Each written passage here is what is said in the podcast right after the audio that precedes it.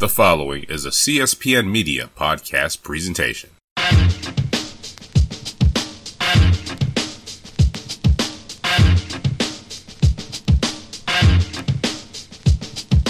Hello, and welcome to Know the Score. I'm your host, Don Delarente, and I'm joined by the Libra icon, Dwayne. What's going on, bud? Hey, not much. Um, in North Carolina, um, heading back to Nashville tomorrow.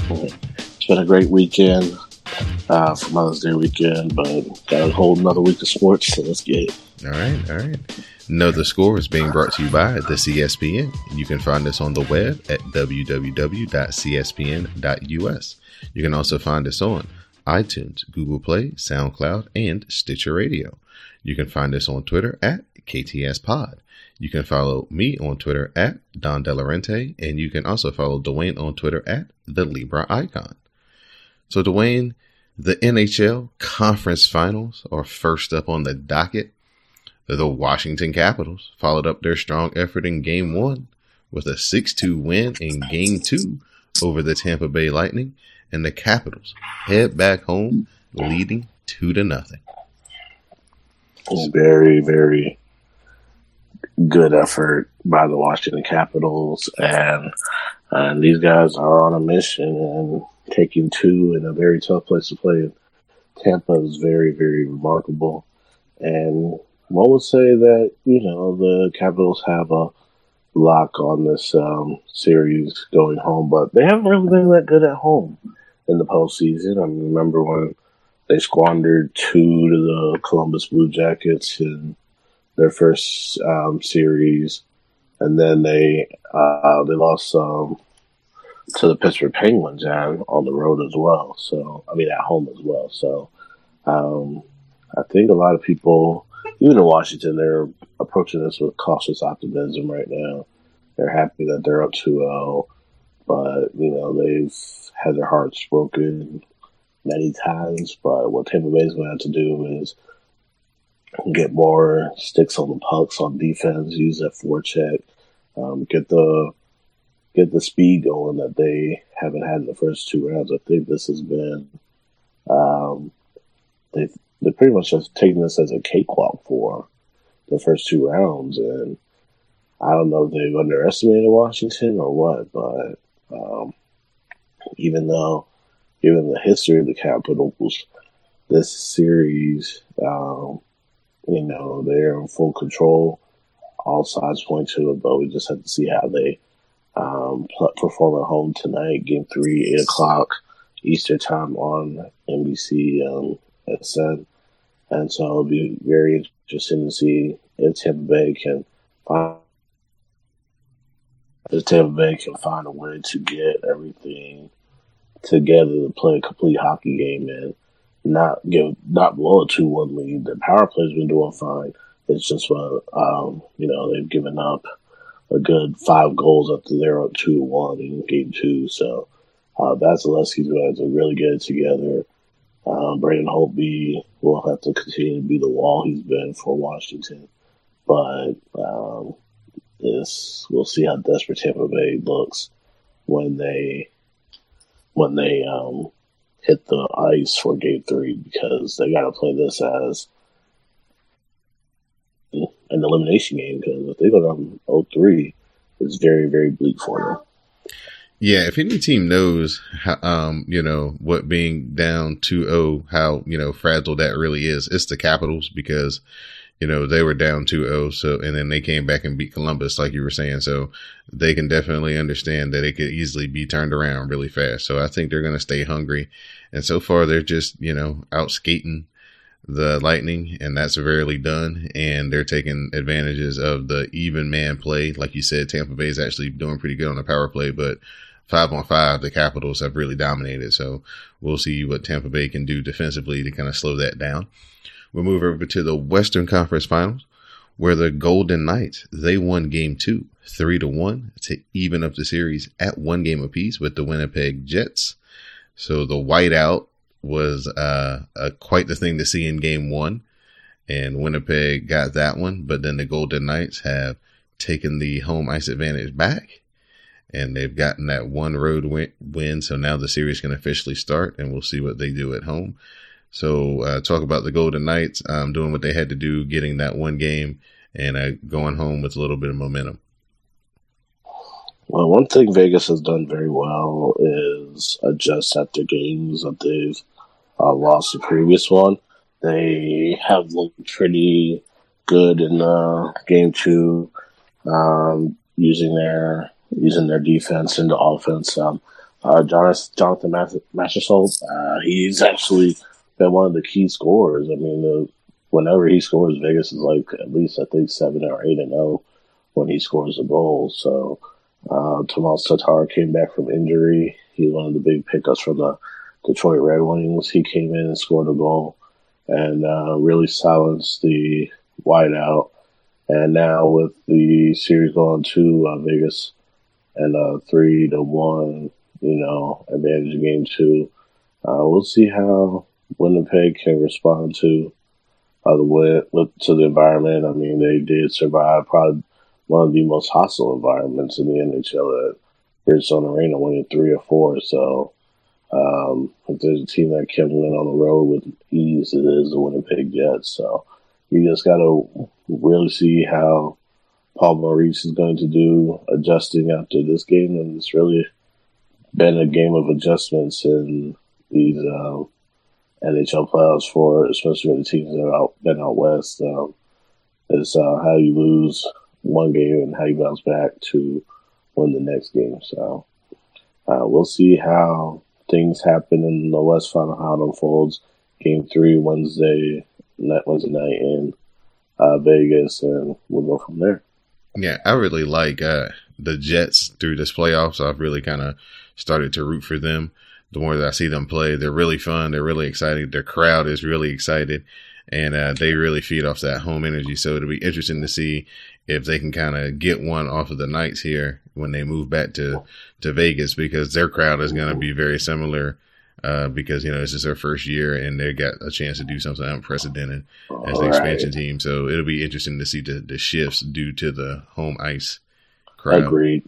Ag- yeah, absolutely. And I think I think uh, when you say that the Jets will be just fine, I think you got you know really good players. Uh, Blake Wheeler, team captain, Dustin Byfuglien, on defense, uh, Josh Morrissey, Mark Scheifele, and of course Patrik Laine, who's only 20 years old.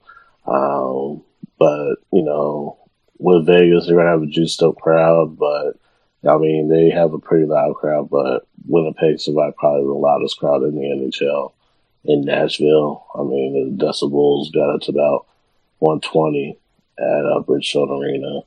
So I don't think Vegas is Vegas is loud, but they're not as loud as Nashville. And so if Winnipeg can get three in the loudest environment, I think they can get at least one and uh, take home ice back and make it at least a two out of three series. All right, all right. So you know we'll keep you updated here on the next episode of Know the Score. Again, this is Know the Score. I'm your host, Don Delarente. I'm joined by my co-host, the Libra icon, Dwayne. And we're going to shift over into the NBA as the conference finals finally got started as the Boston Celtics used a fantastic first half to jump all over the Cleveland Cavaliers. They won that first game 108 to 83. The Celtics were led by Jaylen Brown. He scored 23 points. He had eight rebounds. And Marcus Morris got the start and he made the most of the opportunity as he added 21 points. Man, this was uh, uh this was a weird game because now it's like people want to talk about it, but they're so used to LeBron kind of you know waddling through this game one where he kind of loses all the time that everybody's waiting to see what happens in game two before they kind of put their definitive stamp on what happened in game one. so it's been a very strange couple of days surrounding this basketball game and the outcome. So, as a Celtics fan and also a, a journalist, kind of put your two hats on and then, you know, tell me what you thought as a fan and then kind of as your journalist hat, what you saw objectively. All right. Well, the fan side first, I loved it. It was uh, something that I wasn't uh, expecting. Uh, not just, I mean, Celtics win is always a great thing. I thought the game would be a a lot more closer. And but the way Boston went on that 25 point, you know, barrage in the first quarter, it was just a great thing to see. Uh, just the way the Garden shows up for these games, uh, whether it's a day game, a night game.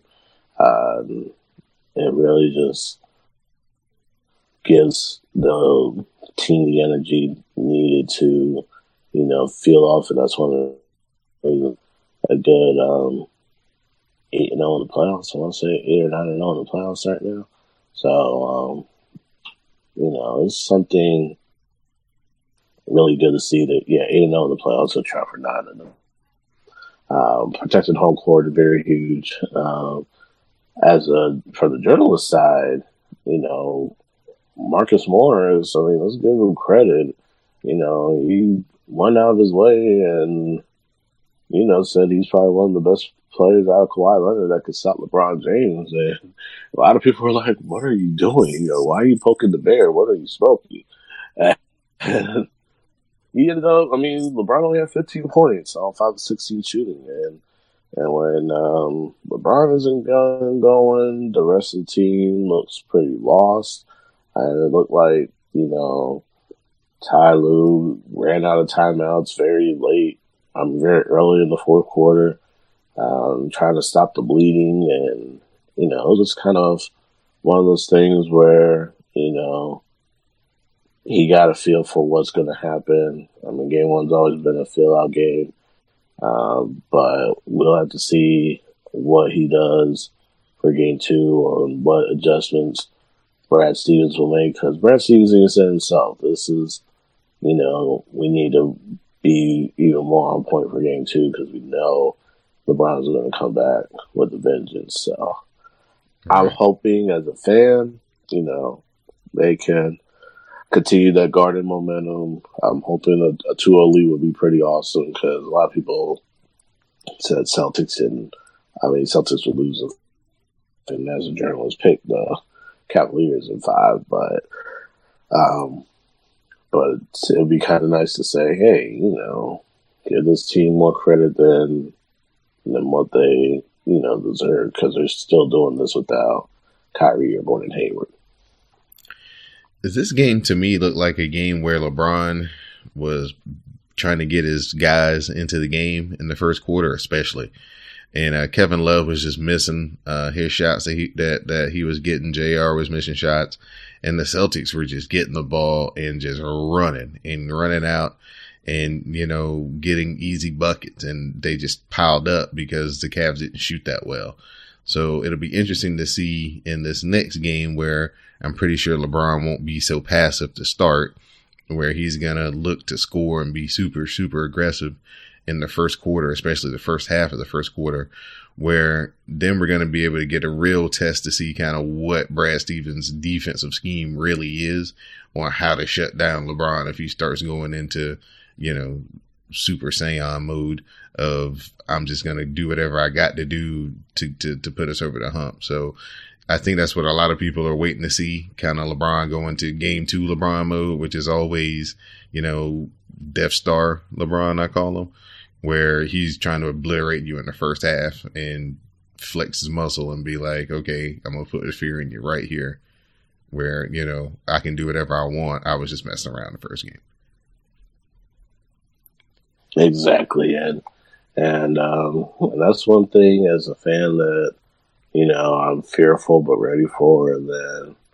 But on the other, on the flip side, I'm just also looking at it like, you know, here, you know, here we are you know, we got this first game, we can get the second game, and, then just see what happens from there. I really think that people have underestimated this team all postseason long. I mean, this is a team that also has been on the first round of Milwaukee on paper, and then the Sixers were supposed to sweep them in the second round.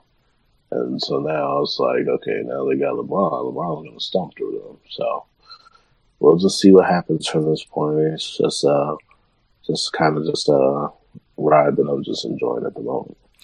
You have to give Danny Ainge a lot of credit because I think Jeff Van Gundy was making this point that as a team, is they're much bigger and they're actually quicker than they were last year with the moves that they made by, you know, trading Isaiah Thomas, getting rid of Avery Bradley, getting rid of Olynyk. They've kind of like mm-hmm. changed the whole makeup of their squad.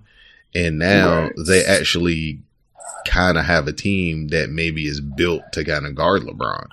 Right. Where they can just, you know, it doesn't matter who he gets on. They got somebody who can body him up, at least slow him down, you know, mm-hmm. long enough where the help can maybe come over and, and make him, you know, cause LeBron, that's the one thing most teams count on about, I think when they play LeBron is he will make the smart basketball play. So if you double team him, he's going to move the ball. He's not going to, exactly. you know, over dribble or take a bad shot usually.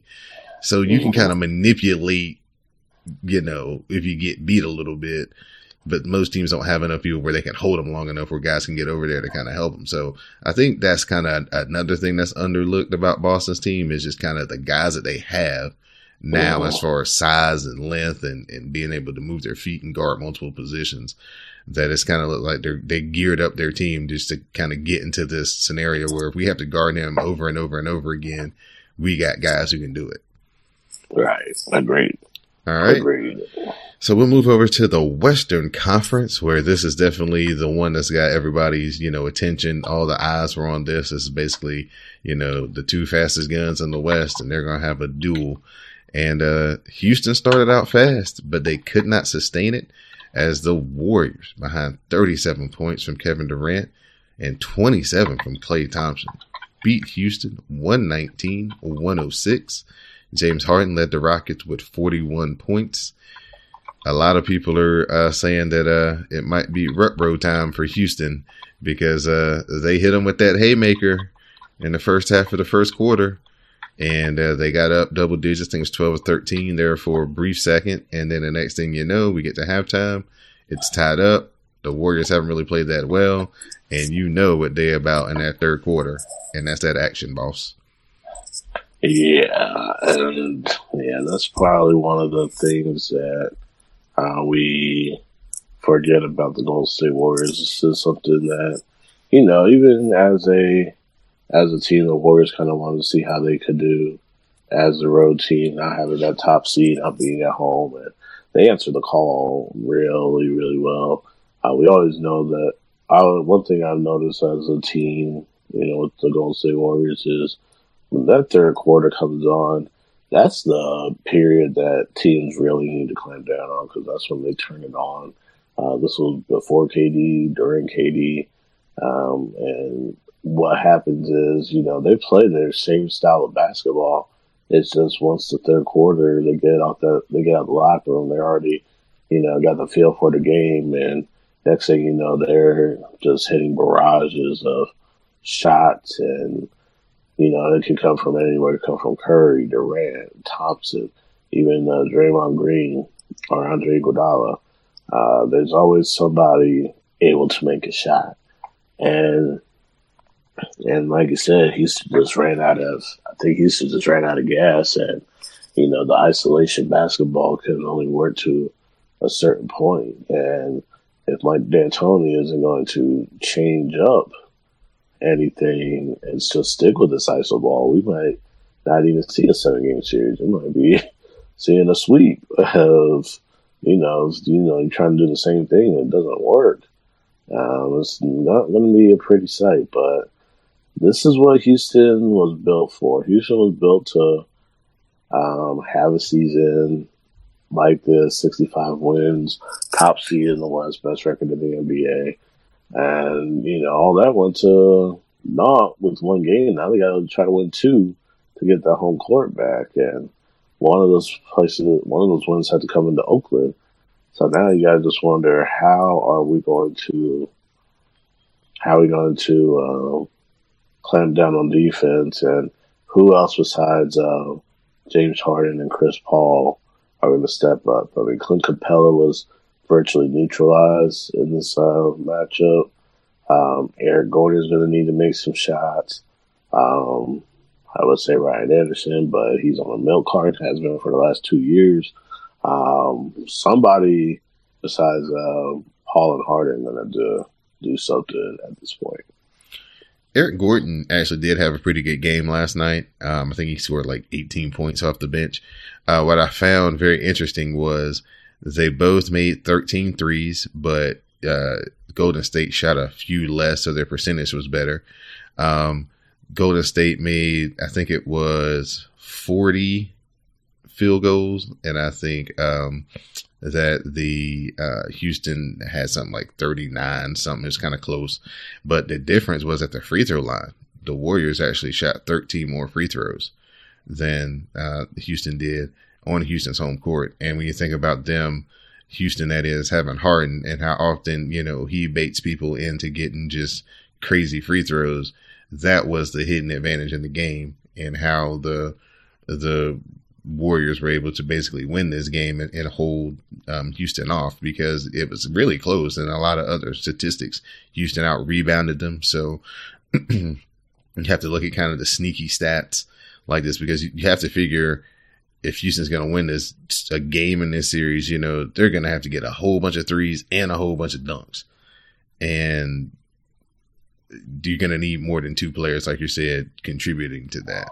Right especially if Kevin Durant's going to just score over whoever you put on him at, at right. any point from anywhere in the court. I mean, he would. It was like a shooting gallery. Right, and it's at this point because there's really virtually nobody that can guard Durant anywhere around right now.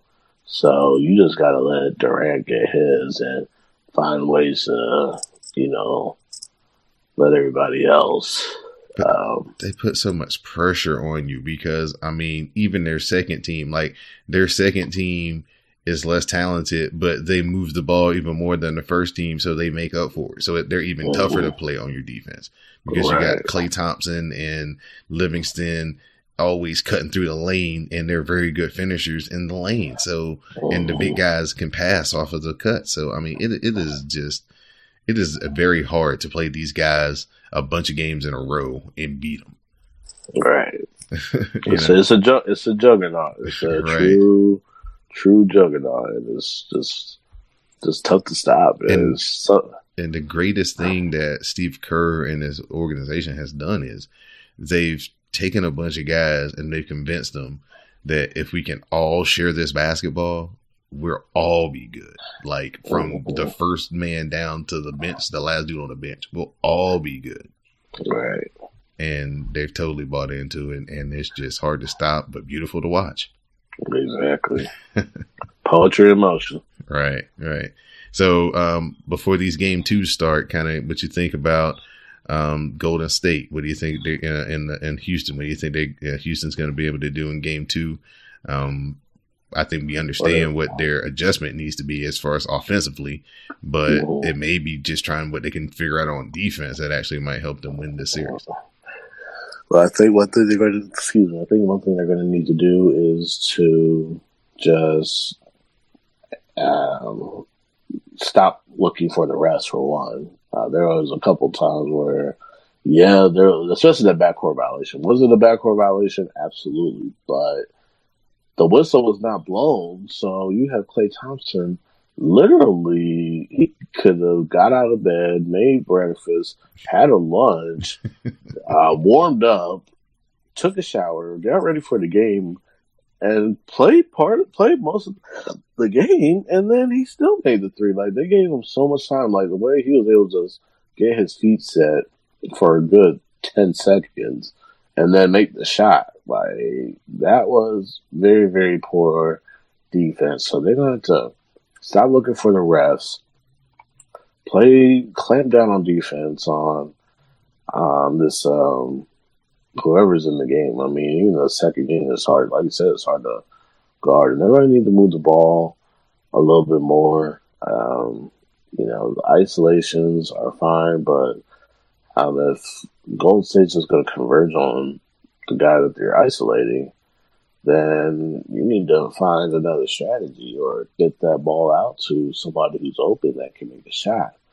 Um, those are two of the biggest things I noticed in this game.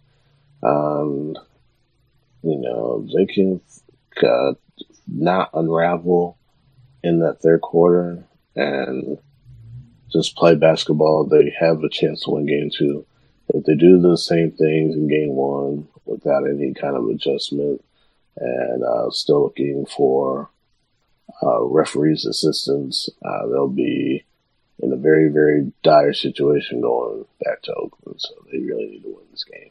Yeah, yeah, this is definitely a must win uh, at home coming up in game two for Houston. So we'll see what D'Antoni's got on his blackboard uh, the last uh, 36 hours and see what he can cook up. Is this episode of Know the Score is being brought to you by Blue Apron. You can get $30 off your first order by just signing up. Go to cspn.us and then click on Keep Our Podcast Free and click on Blue Apron to sign up for your first order. Blue Apron will then start sending you great meals, nutritious meals, to your home that you can prepare in 30 to 45 minutes. And it takes out the hassle of going to the grocery store and knowing what to get to eat healthy. It's all right there for you, contained, fresh, everything right there for you to go. So you can help keep the podcast free here at Know the Score and eat healthy by just signing up for Blue Apron through cspn.us. So, Dwayne, we're going to get into our final topic, and the Supreme Court reverses their 1992 ruling that betting on sports is illegal due to the, um, you know, it would Im- impeach the integrity of the game. It's basically what they would say. It would, you know, make it easier for the games to be corrupted and so forth. Well, they have turned that around, and the court has decided that they will now allow the states to indiv- individually make the decision on to allow sports gambling in their state or not. So, kind of like what they've done with the marijuana laws. It's not so much the feds are cracking down on it. It's kind of like, hey, if you want to do it here, you can. If you can't, if you don't, oh well, you don't have to. So, just first off, your initial thoughts when this first came down is just like bombshell of a ruling. Well, I mean, I first saw it, I was kind of just, I mean, didn't really um, phase me one way or another. I mean, this is good if you do the um, daily fantasy and, um, you know, placing um, bets that are actually legal. Uh, it's one of those things where where the integrity of the game isn't being harmed with anything. I think a lot of I think we're in a world where you know daily fantasy, money leagues, one day leagues come into play, and people want certain players to perform at a high level, and it translates into the the um, actual bottom line of the game itself. And I think if we just are able to focus on, you know, these states just, if they do allow, just focus on,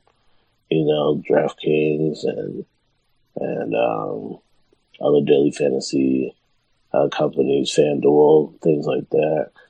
Um, I think it's, I think most of these states will realize that you know, their teams are not going to be affected by this if they have a team.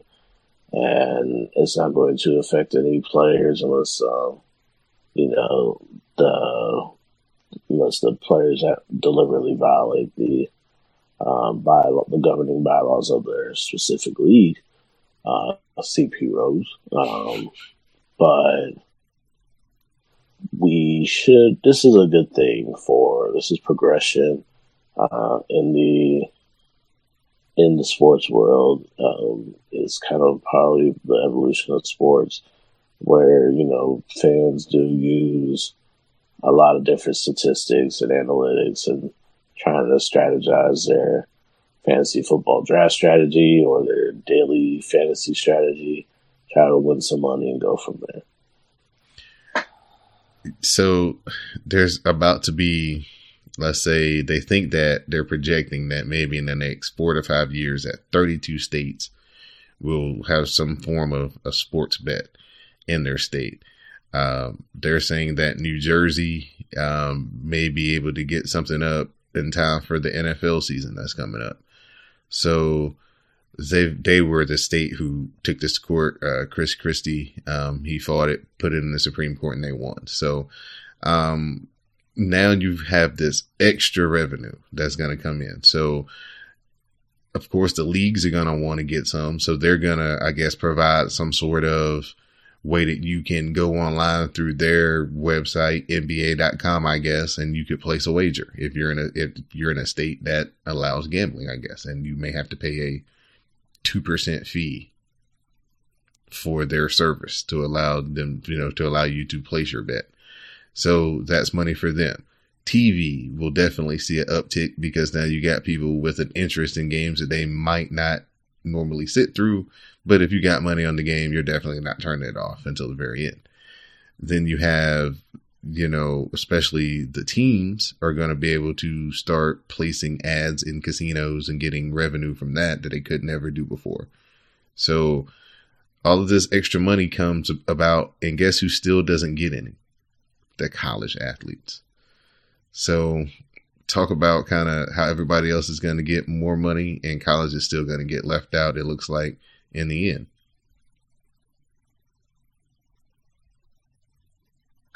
Well, I mean, it's, it's going to be one of those things where we're going to have to just see how the uh, ruling kind of plays out um, for the NCAA. Um, we all know that this is a cricket organization you know, under the facade of amateurism, but breaking in all the dollars and, you know, trying to justify with uh, scholarships and a free, quote unquote, free education is, um, and has been bogus for many, many years.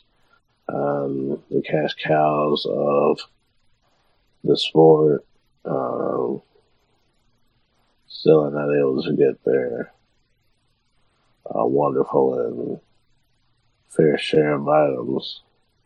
And it's uh, one of those things where there's nothing against, you know, the coaches that's an indictment on them. They're just doing their job, putting them in the best position to win.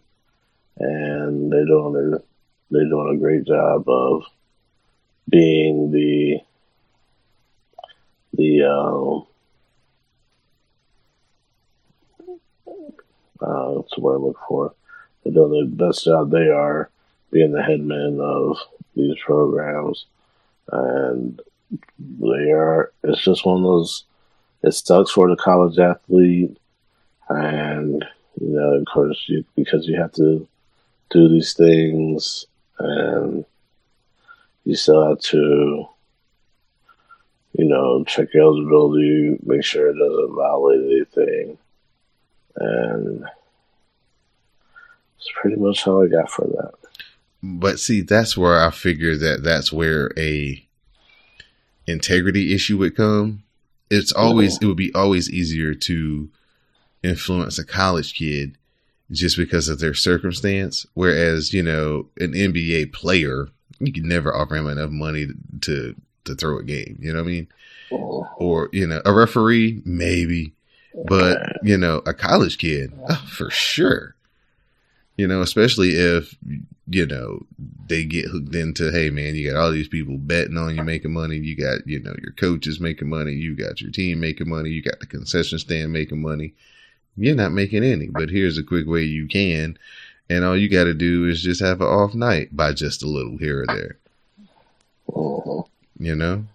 Yeah. Don't take any normal shots you wouldn't take or make, but just don't make as many, you know? Right. So, you know, I think that that would be the way that if they wanted to be smart, is that the state, if they were going to come in with this, it would have to be on something where, I don't know, you allegate whatever percentage you want and say, hey, this is for the college athletes, colleges that you bet on. And, you know, somehow that money goes back to those kids who played for it, you know? Right. Agreed that would be the smart way to do it. But this is the NCAA we're talking about, and they haven't really done anything smart in forever. And, and ever, yeah.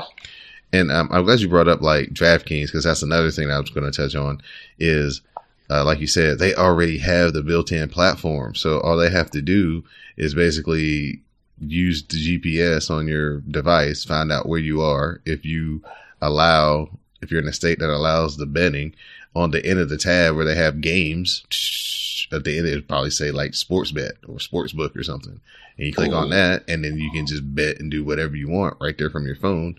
Right. And you already have, you know, you're already used to that. You don't have to go anywhere. You know what I'm saying? Everybody's kind of gotten in tune to that type of, like you said, wagering system that they kind of have where you may have to put up a buck to enter the game or three dollars in the game or a hundred dollars enter the game, depending on what the quote unquote prize money is. So yeah, it's it's gonna be a very interesting um, wave for everything for not only just the sports themselves, but the way the sports are marketed, the media coverage, because now Bill Belichick won't be able to just be like, "Oh, Tom Brady, thumb."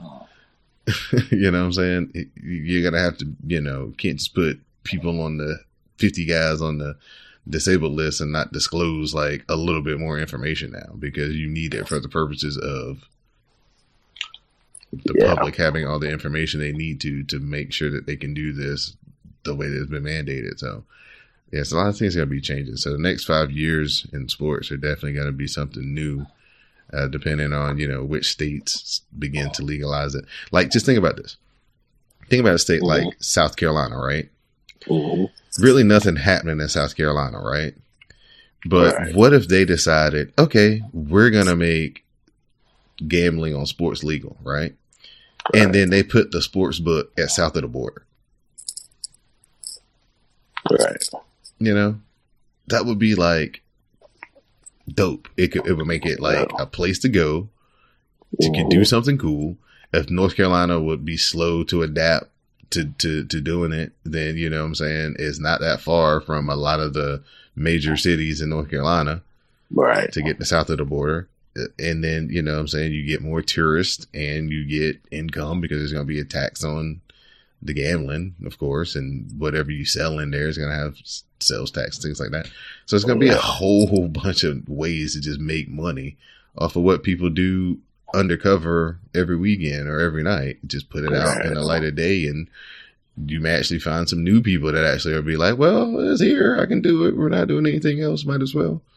Right.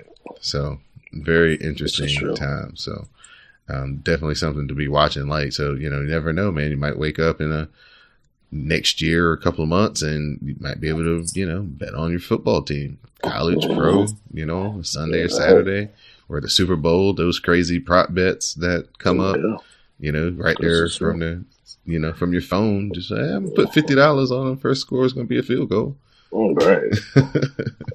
Next thing you know, you are that you are richer. Right, right. So just a brave new world in the sports landscape. So um, definitely gonna keep my eyes on that. So Dwayne, I'm gonna turn it over to you, man, for any final thoughts, thank yous, or anything that we didn't cover that you'd like to talk about. Um, let's see, anything we didn't cover. I want to say, uh, pretty much. Um, so on the in the world of European football, um, there is the um, championship playoffs going on, and what the championship playoffs are going on in in English football across the pond. Uh, there are two, there are three slots for the Premier League. Uh, three teams get relegated from the Premier League to the English Football League Championship, and three teams get promoted from the Championship to the Premier League. So um, this year, is Swansea City, Stoke City, and West Bromwich Albion. Those are the three uh, football clubs that are going to be leaving the Premier League after this year, or after this past, this past Sunday, I should say. And uh, three teams that are replacing them are the uh, Wolves or Wolverhampton Wanderers, uh, Cardiff City Football Club, and um, the there's teams that are seeded three through six, and those teams that are seeded three through six actually play a two leg um, a two leg um, two leg run before the uh, championship playoff final at Wembley Stadium. Um, it's going to be Fulham uh, Football Club versus Aston Villa. and the winner will get the third spot in the Premier League. Um, and so uh, Fulham came back on the second leg at home and beat a Derby County two to one on an aggregate, and Aston Villa held off uh, Middlesbrough uh, with a, a 1-0 away win and a 1-0 victory on the aggregate. So those two teams will play September. I mean, not September, May 26th in the final. Uh, the winner will get the third spot in the um, in the Premier League for next year. Uh, it's the same day as the Champions League final, uh, Liverpool and Real Madrid. So um, probably something I'll be looking at in the next few weeks and uh, probably giving some props to the winners on the score. All right, little fitty for those of you guys out there who are into that. Um, the NBA draft lottery is going to go down a little bit later.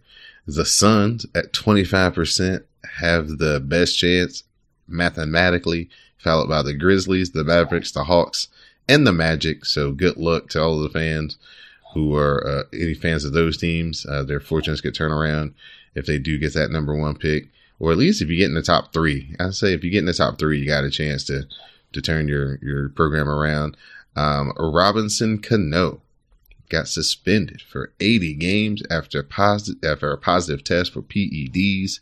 Uh, a couple of days after getting hit on the hand, where he's going to be out a few weeks anyway because he had a fractured hand. So on top of that, now he's got this positive PED test. And uh, that might be enough to keep him out of the Hall of Fame. He was basically projected towards a, a Hall of Fame career. Um, he led, he was the leader in uh, most uh, hits for active players. Um, because, oh. you know, when you get to people making 3,000 hits, you always start looking towards who's the next guy who's playing, who could get it. And uh, he already had like 1,800 hits. And, you know, when he was well on his way to getting, you know, another 1,100 for his career to make it to 3,000. So 1,200 to make it to 3,000. So, you know, big blow for the uh, Mariners as well. He was their, you know, big name player, the guy who was bringing everybody into the ballpark. He was living up to the contract and the expectations, but uh, this setback would definitely, um, you know, be a big blow to them in, in his career. So, you know, hopefully he can bounce back after this. Um, so that's always sucks when, you know, big stars like that get, get popped for PEDs. Oh yeah. One more thing too. Uh, this one be my final, final thought. Um, Carolina Panthers did get sold, uh, today. Um, Jerry Richardson, who was and is still under investigation for racial and sexual um, actions in the workplace. Uh, he sold the team to uh, David Tepper, who was the minority owner of the Pittsburgh Steelers, and the um, the uh, price of the the price of the team two point two billion dollars.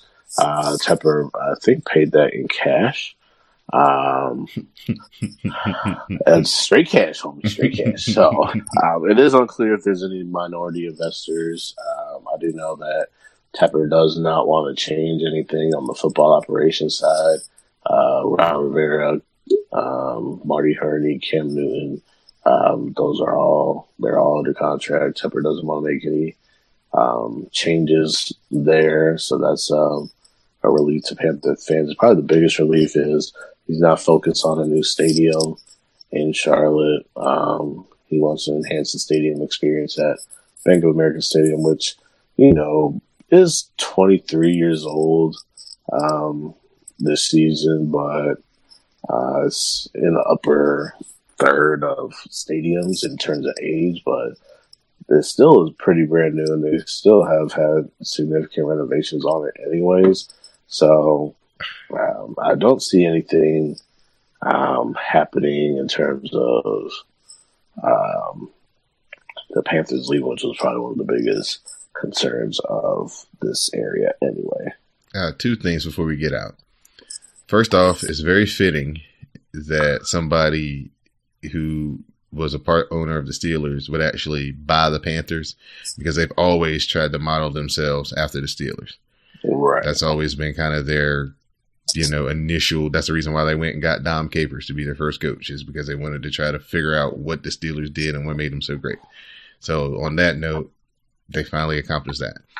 Second, if it's true that this dude paid for this team in cash with actual like real money that he actually had on hand and not just like, oh, I got to liquidate all this stuff and then I actually have this for you to get, then I think he would have a couple of hundred million around just to be like, ah, I'm gonna buy this land right here and just put a stadium up. Here it is for now.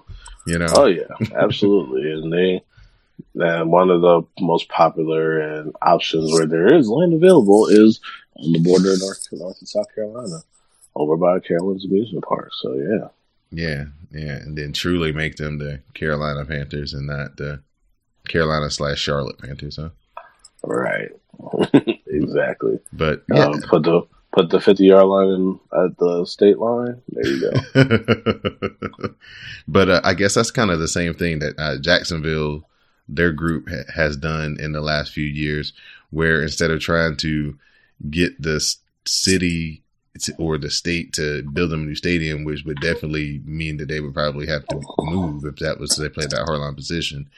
They just started putting in the money into their stadium and trying to change oh. up their stadium experience. And uh, my cousin's a season ticket holder, and he's been for over a decade. And yeah, he says, man, going to Jacksonville games now He's like, it's so much fun because they got TVs everywhere.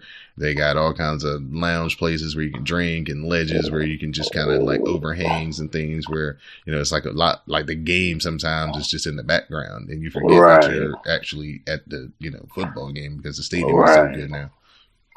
Yeah, the pool is really my favorite part of that stadium experience too. Uh, the pool that they have at, at the um, at the stadium.